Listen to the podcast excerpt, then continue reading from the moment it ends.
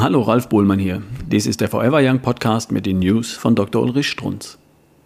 Vorher, Sie Dummerchen.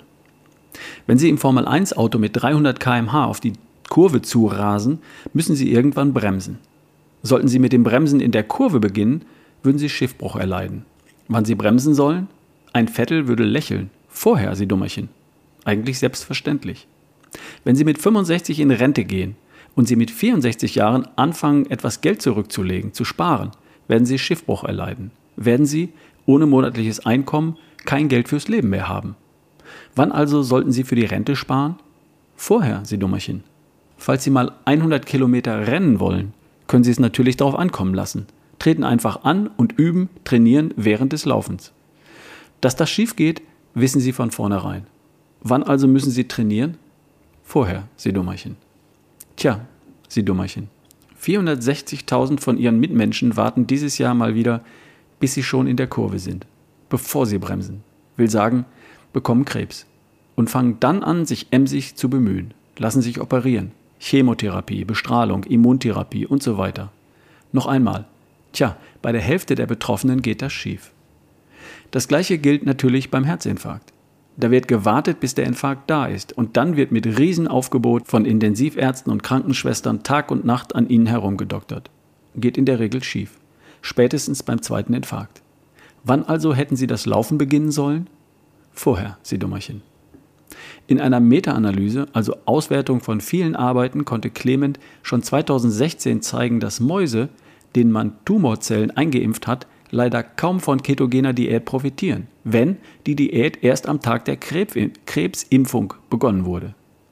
Hatten die Mäuse allerdings schon vorher von Ketonkörpern gelebt, dann waren sie deutlich besser geschützt gegen den eingeimpften Krebs. Was lernen wir? Vettel hat recht. Bremsen musst du vor der Kurve, nicht in der Kurve. Kein Zufall, dass praktisch alle Studien am Menschen, Ketose und Krebs bisher unternommen wurden dann, wenn es zu spät war, wenn der Krebs weit fortgeschritten war, metastasiert ist, die übliche Therapie schon versagt hat.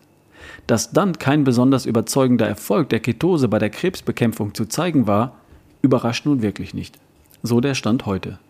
Zunehmend kombiniert man in einer Übersichtsarbeit beschreibt Clement 2019, wie in der Krebsbekämpfung ketogene Diät kombiniert wird mit Radiotherapie, Chemotherapie, Sauerstoffüberdruckbehandlung und prompt lassen sich erste Erfolge zeigen.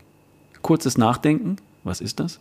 Zeigt uns natürlich, dass dieses Prinzip der Kombination schon immer gegolten hat.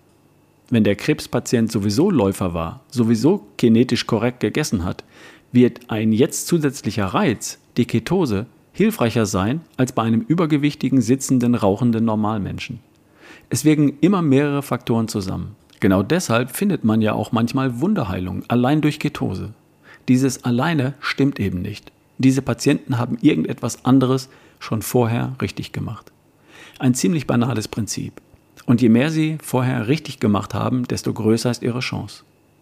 Bringt uns erneut zum Vorher, Sie Dummerchen. Warum denn nicht vorher zum Läufer werden? auf Kohlenhydrate verzichten, viele Antioxidantien schlucken und meditieren, Stress abbauen.